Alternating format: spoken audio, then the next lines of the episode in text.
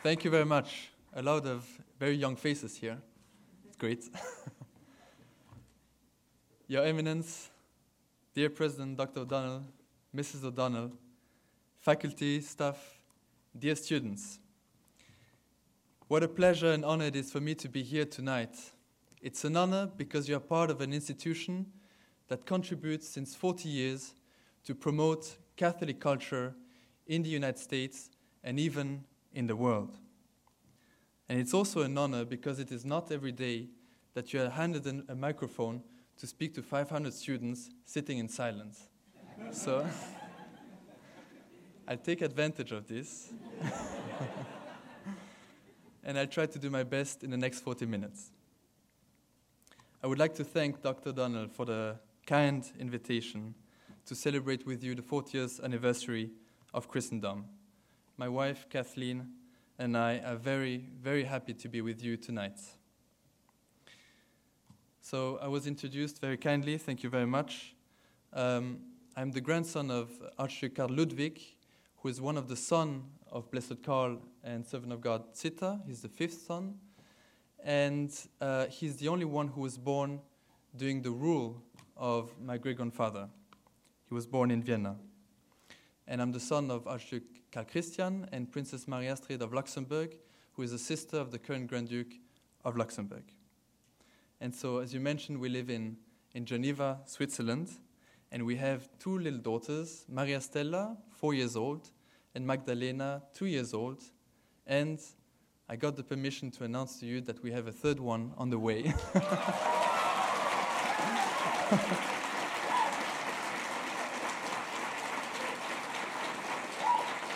Thank you.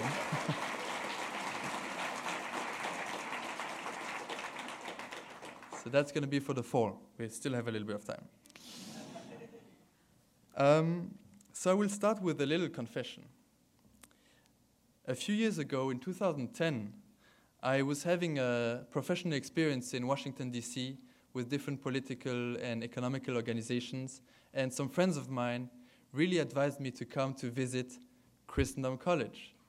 So the schedule was a little bit busy, but I must say, as a European, I didn't really know where it was, and I didn't know much about the college. So they told me, oh, it's close to the Shenandoah River, and you can see the Blue Ridge Mountain, it's beautiful. I said, oh, that rings a bell. I know a song by John Denver, Country Roads. and so the, deci- the decision was made, and I came here by car, and it was beautiful. I didn't see much of the river. The mountains were not as high as in Switzerland, but the college was great. I love the campus, I love the spirit uh, in which you, you all study. But the crowning of this visit was uh, the visit with your founder, Dr. Warren Carroll, and his wife, who I'm very happy to see here tonight. And uh, I was at their home, and we had a very nice conversation. And at the end, they gave me a book called 1917. And there was exactly this book that they handed me, and I was very impressed to see my great grandfather on it. It was very, very moving, and you could tell that Dr. Carroll had a deep spirit and understanding of the gravity of the world and the desperate need to restore it in Christ. I highly recommend you this book.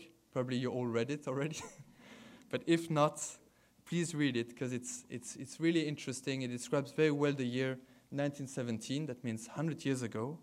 It mentions my great grandfather that tried to achieve all he could to achieve peace among the nations during the First World War.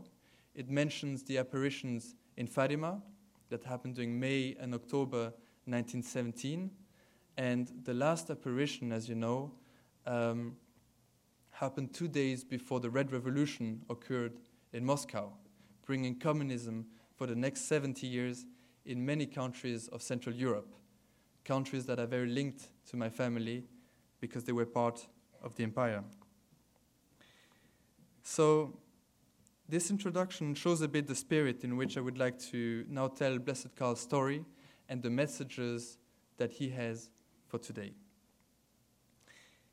Emperor Karl only ruled two years, from November 1916 to November 1918, in the middle of the First World War. There was, of course, very difficult moments, taking painful war decisions, secret negotiations treaties to achieve peace which were destined to fail, the negotiations at the end of the war with the new council in Vienna that wanted him to abdicate and leave the country. And at the time, he was about my age. Karl was beatified in 2004 by Saint, by, by Saint Pope John Paul II, and all the members of my family were there to witness this important moment in Rome. In 2008, the process of beatification uh, started also for my great grandmother that we saw before, and she has this beautiful title, Servant of God, which is a stage before the beatification. So we all hope that one day we might have, we might have a, a saintly couple. So let me give you a little bit of historical context. My wife always tells me that I have to be careful with this word because it sounds very boring, but I think it's important to have a little bit of context to understand how it was 100 years ago. Karl was born on August 17, 1887, and as a Habsburg, he was a member of the imperial and royal family that was governing the Austrian Hungarian Empire. The Habsburg family started their own story in Austria on the 13th century, in 1273, when Rudolf I was elected Emperor of the Holy Roman Empire. You probably studied, studied this period with your history professors.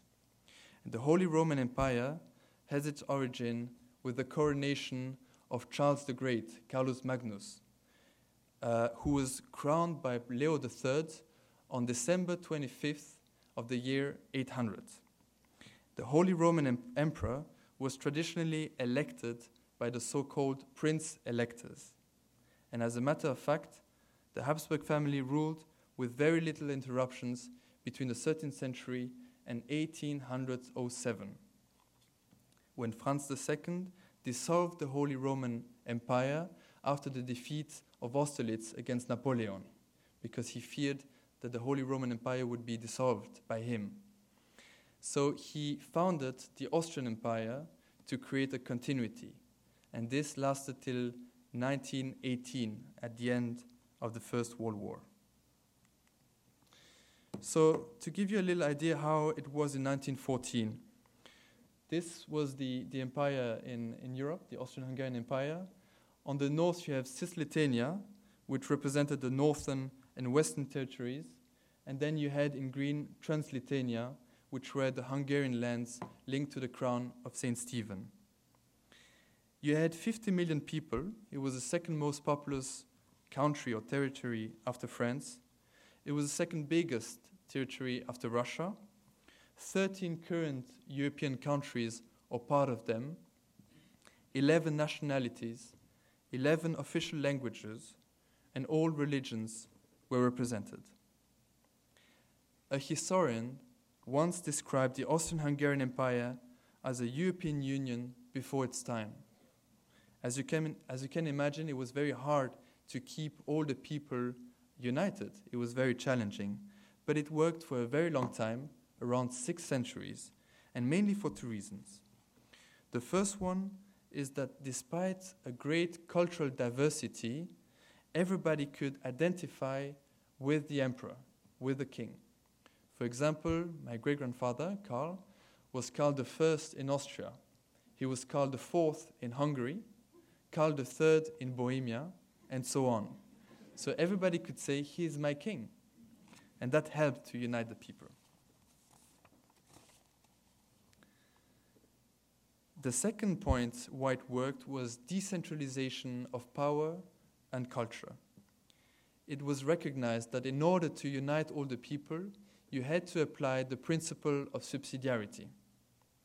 What is this? It meant that the upper level, the state level in Vienna, for example, would only perform tasks if the lower level in different regions could not perform it. So in politics, uh, you could translate it by inst- install different uh, political parliaments in the different regions so that everybody could say a saying, everybody could have a saying. In culture, it meant the promotion of their own culture. Everybody had the freedom to speak their own languages, which was not always the case in surrounding countries. And of course, there was a freedom of religion. At his birth, Karl was a great grandnephew of the Emperor Franz Joseph, and only the seventh Archduke in line to the throne. So nobody really expected him to one day become emperor.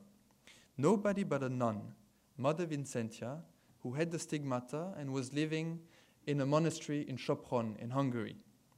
And she one day said, when he was born, that the young Archduke Karl should be surrounded, wrapped in prayer, because one day he will become emperor and king, and he will experience great suffering and be the target of many evil attacks. That was at his birth. Blessed Karl had a normal youth, but of course was educated the way family members were educated. That means, among other things, that he was required to master multiple languages French, Latin, German, Slovak, Czech, Hungarian to start, and then he will continue. and of course, he, would, he needed to get familiar with geographical, political uh, realities of the regions and the countries of the empire. He also entered into the military, as you can see on the picture, and he was given more and more um, responsibilities very quickly. In 1911, Karl became engaged to Zita, that you can see. She was Princess of Bourbon Parma. My great grandmother would later recall that during the engagement, she went to Rome to have a private audience with the Pope, who was Pius X, who later became a saint. And the Pope, perhaps inspired by the Holy Spirit, told Zita the following You will marry the heir to the throne, Karl, and I will give you all my benedictions. Austria will receive many graces thanks to him. Karl is the gift from God made to his peoples for all the good that the empire has done for the church for centuries. And Zita recalls also that apparently at that point she almost forgot the protocol. And she was tempted to say, Your Holiness, Emperor Franz Joseph is still quite healthy, the heir Franz Ferdinand is still very young, and if my, my husband will rule, it will be no less than 30 years. But of course, she didn't say that, and in turn turned to her mother and said, Thank God, mother, the Pope is not infallible in political matters.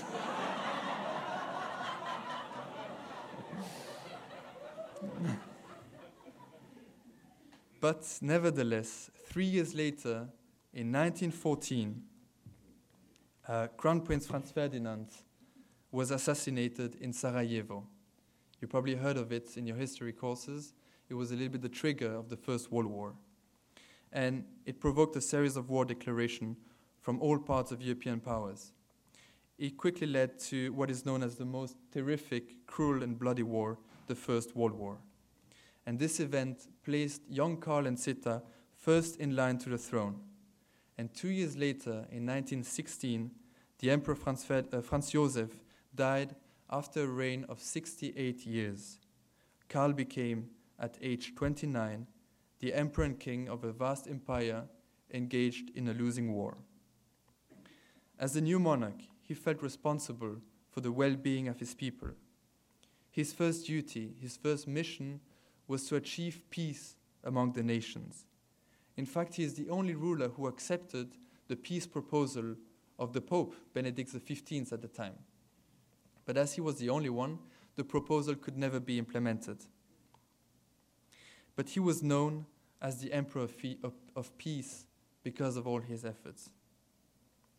At the end of the war, US President Wilson's 14 points were implemented. And in essence, it meant the empire was to be dissolved, as were the bonds among the different nationalities and peoples. Left piecemeal after the dissolution of the empire, Wilson's plan left those, count- those countries powerless to defend themselves from communism and fascism that was coming. And this chaos and power vacuum would cost millions of lives in the next 70 years. Karl was 31 at the time, he was pressured to abdicate, which he never did, and finally forced to leave the country in exile. He also never abdicated the Hungarian throne. He tried twice in dramatic attempts to return to Hungary to reclaim the throne, because he felt very strongly that he was the rightful uh, king of Hungary.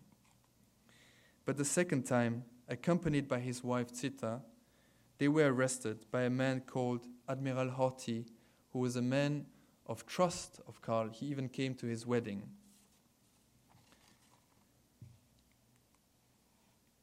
And here you can see on the first picture above, I know it's maybe a little bit uh, small, but you can see the coronation in Hungary in 1916 with the crown that belonged to Saint Stephen in the year 1000. And for him, it was really like a sacrament. And on the second picture, you see a mass that they were attending, and you see the train going to Budapest. And this was the second attempt to uh, regain the throne. It failed because some uh, a, a, little milice uh, organized by Admiral Horthy came and started shooting on the train, and he didn't want any bloodshed for him. So he asked the train to go back, and then he was arrested. So it's a very moving picture because this was just a couple of hours before he was arrested. And you see them kneeling. So, um, wait.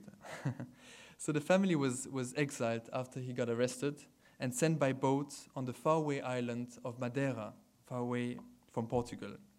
And while still on the boat, Karl admired a church on the top of the hill, and that was to be his last home when he died five, month la- five months later on April 1st, 1922. He died from a pneumonia at age 34 in extreme poverty and great suffering. And nobody, and his body is still there in this church, far away from the family and the people he loved. So you can see that in the eyes of the, of the, of the world, it seemed like a big failure. But we will see that in the eyes of the church, the church sees it a little bit differently. So let's look a little bit more into why Blessed Karl and son of, servant of God Zita were chosen by the church, among other saints, to serve as examples. We could look at their lives on the basis of two dimensions their family life as husband and wife, father and mother of eight children, and the professional life of Karl and Zita, head of state, head of the armies, men of huge responsibilities. But these two dimensions would lose their whole relevance and significance if we wouldn't mention a third dimension that is transcending the two others their spiritual life as people of God, people of prayer. Karl and Zita became engaged, then married, in 1911, and just before their wedding, they placed their marriage under the protection of the Virgin Mary. They were profoundly religious, and Karl and Zita educated their children the Catholic way. They always used to say prayers for meals and every night. So they were very, very pious, and they tried to really uh, give this faith to the children. They also set an example of a joyful couple in front of the children, even in very hard moments. Some of the older aunts and uncles recalled the time in Madeira in exile. And they said that they didn't remember they were poor. They didn't know they were poor. But they were constantly hungry and they were cold. Apparently, the water was oozing from the walls and the bed sheets were always wet and cold. And these are very concrete things that a child remembers.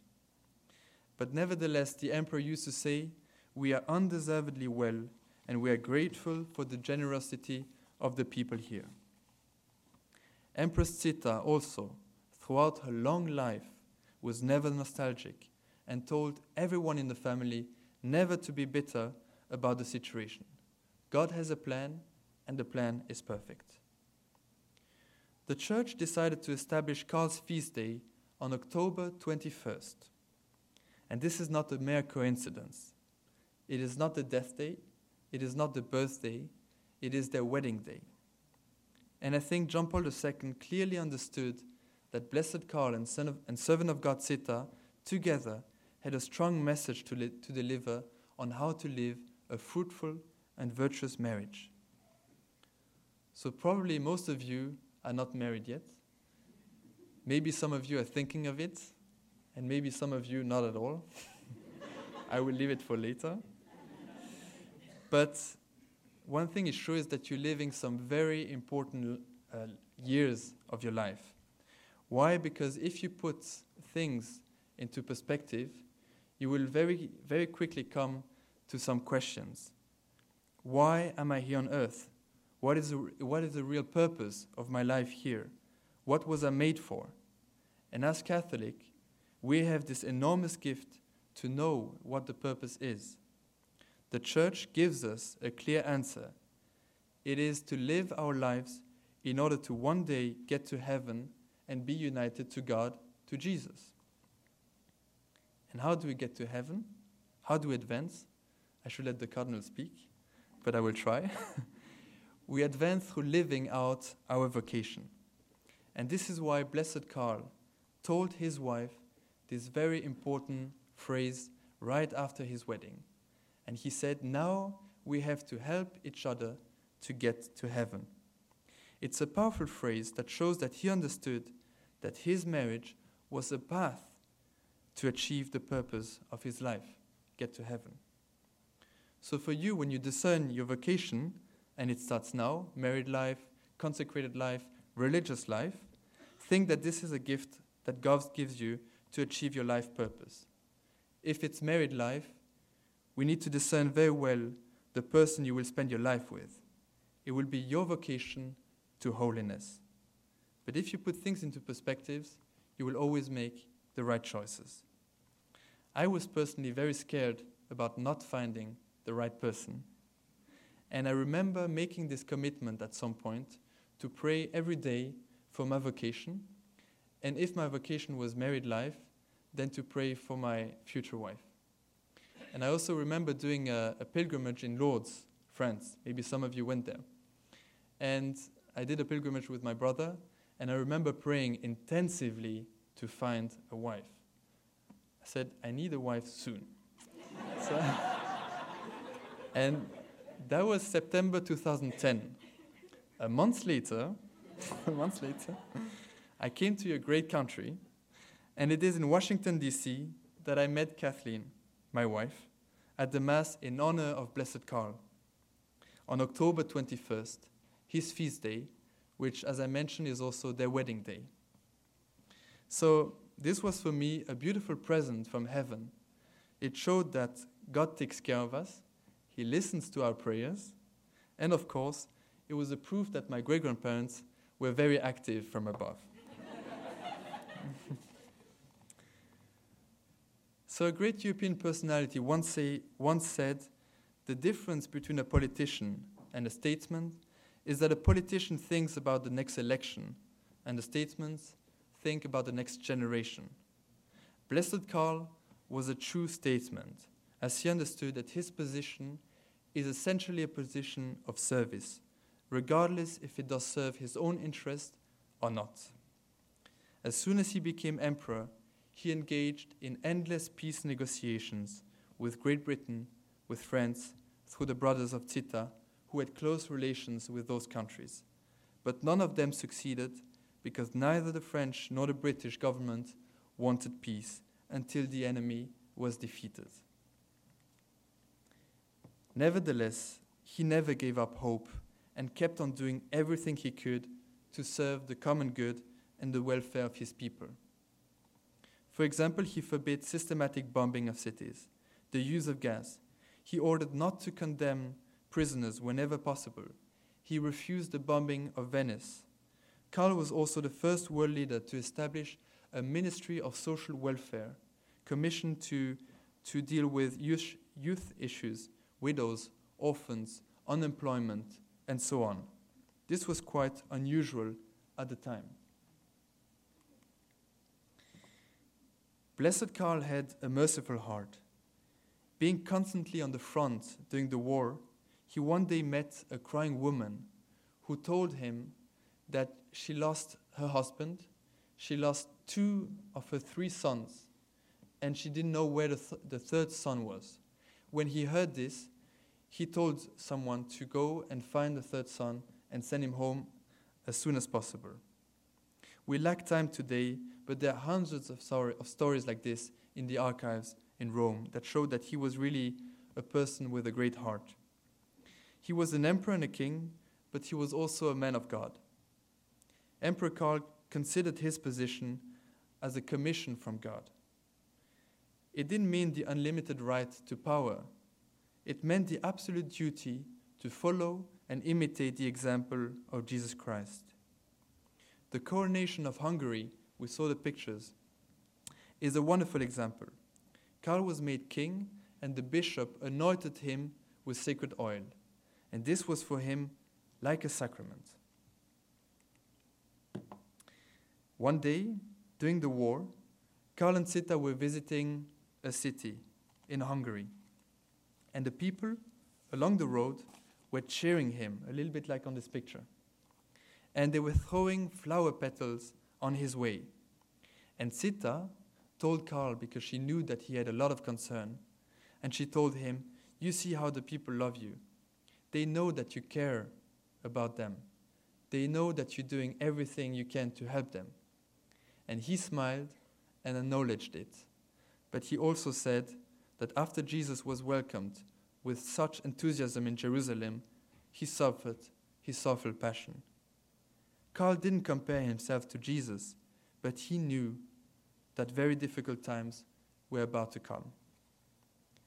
Another time, Blessed Karl said to Zita privately and with humility, and this is what makes him also a saint I strive always and in all things to understand as clearly as possible and follow the will of God. Later in Madeira, as he was praying in front of the Blessed Sacrament, he felt very clearly that God was asking of him the ultimate sacrifice, his life. And he was very conscious of it, and he talked to Zita about it, and together they said yes. She was pregnant of their eighth child. He became sick shortly after and started to suffer extremely.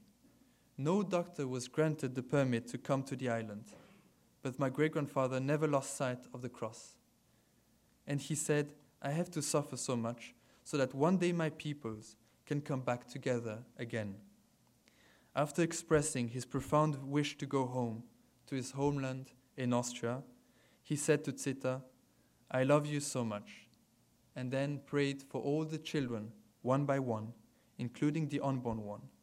He then died, pronouncing several times the name of Jesus. At the time, Zita was only 29 years old. She gave birth to their daughter, Elizabeth, soon after Karl's death. She and the children took refuge first in Spain and then to Belgium, the only country that granted them official papers and also a good education for the children. Zita was a very pious person, praying constantly, and she was very close to all her grandchildren. Since the death of her husband, she never stopped wearing black as a sign of devotion to him and to his sufferings. After more than 60 years in exile, she finally was granted by the Austrian state to come back to Austria and to meet with the whole population. She died a, couple, she died a couple of, day, of years later in 1989 at the age of 96 in Switzerland in a convent.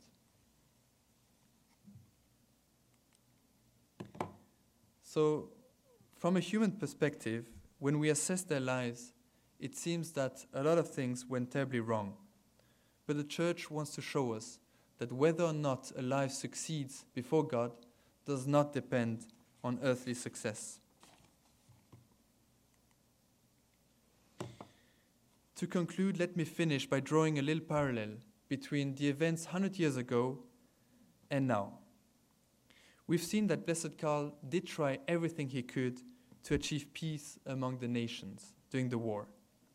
And we've also seen that nobody wanted to make peace until the enemy was defeated. And this is true, of course. But there is another, less official reason. Some of the top official people at the time could not wait for a better occasion to finally, to finally destroy what was known as the last Catholic bloc and dynasty. I think we can say it the purpose was to destroy an order that was so closely linked to Christendom. The Austrian Hungarian Empire, a direct inheritance of the Holy Roman Empire, with working hand in hand with the Church to promote and defend Christianity. A Christian society aims at, aims at protecting life from conception to natural death. It seeks to protect the weakest among us. It's a society where the family is portrayed as the key to a stable and healthy society. It is a state in which the government works hard to promote peace, to promote peace and the well-being and the common good of the people. 100 years later, where do we stand? I'm not sure we can say that we made a lot of progress in those areas. And there are several reasons for that, of course. Individualism, uh, materialism, egoism, etc. But it all comes down to one simple observation. We've been ignoring God's presence in this world. We've been rejecting the teaching of the church, and we have been denying our Christian roots and the Christian heritage. As an example, in 2001, the European Union wanted to have their own European constitution. And of course, in the very first articles of the draft constitution, they started to think about should we mention God in the articles? Should we mention our Christian roots, our Christian values? And they commissioned a whole congress, the Congress of Laeken in Belgium. And after huge debates, they decided to suppress the mention of God and the mention of Christian values and Christian roots. And the actual phrase states in, arti- in Article 1A of the Lisbon Treaty, which is a little bit like the Constitution, it states the Union is founded on the values of respect for human dignity, freedom, democracy, equality, the rule of law, and respect for the human rights, including the rights of the persons belonging to minorities. So these are all very good values. I'm totally for it. But these are civic values. They're not cultural values, and they're not spiritual values. And why do I tell you this? It's because if we ignore, or worse, if we reject where we come from, how can we know where we're going to? Because we don't know where we are, or worse, we don't know who we are. It's like cutting the roots of a tree. After the First World War, politicians, but no doubt everyone at the time, were all asking the same questions What order do we want? What do we want to achieve? Where do we want to go? And today, probably Europe seems to be asking the same old questions. We're facing a serious identity crisis. And if greater confusion comes in the near future, what kind of ideologies will flourish? And what kind of ideologies will fill in this vacuum we have? Will it be Islam? Will it be extreme secularism, where the religion comes from the state? Will it be relativism, where nobody knows what is, what is wrong and what is good? Or will it be our Christian values, our Catholic values, and our faith? I think it is our responsibility, our mission to all of us, to propose our faith and the intellectual heritage as a foundation to healthy society, respecting the dignity of all. And the youth has a major role to play, you in particular. It is a time where you learn a lot. You are giving a wonderful education thanks to your professors, thanks to this institution that gives you a strong and rigorous education, uh, teach you how to develop critical thinking, how to discern the truth, how to act in a responsible way. And as I looked over your website a couple of days ago, I loved the phrase of Pope Benedict XVI. He said, The world offers you comfort, but you were not made for comfort, you were made for greatness. And it is in fact great to be able to protect and promote the principles we believe in. As Catholics, we need to be in the world, but not from the world. Let's seek the truth, look for beauty, and, and propose the good. For this, you need, of course, the intelligent not only of mind, but of heart. And Blessed Karl's message is a message of hope, first of all, because there are wonderful things happening as well. We see full of great initiatives happening in Europe, and this is a great joy. And when everything seems dark, the Lord is still present and has everything in control. He can turn evil situation into a greater good. And as Catholics, we have a duty, just as Blessed Karl showed us, not to remain passive, but to do all we can to work for the common good, to love God and love our neighbor.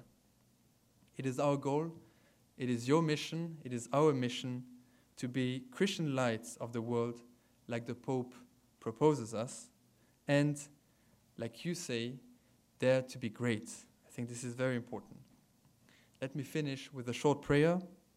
May God, through the intercession of Blessed Karl of Austria, bless Christendom College, those responsible for its management, the faculty, the staff, and the many students. May they all receive the strength and necessary courage to always seek the will of God in all times and in all things. And please keep Europe and all these countries in your heart and in your prayers. Thank you very much.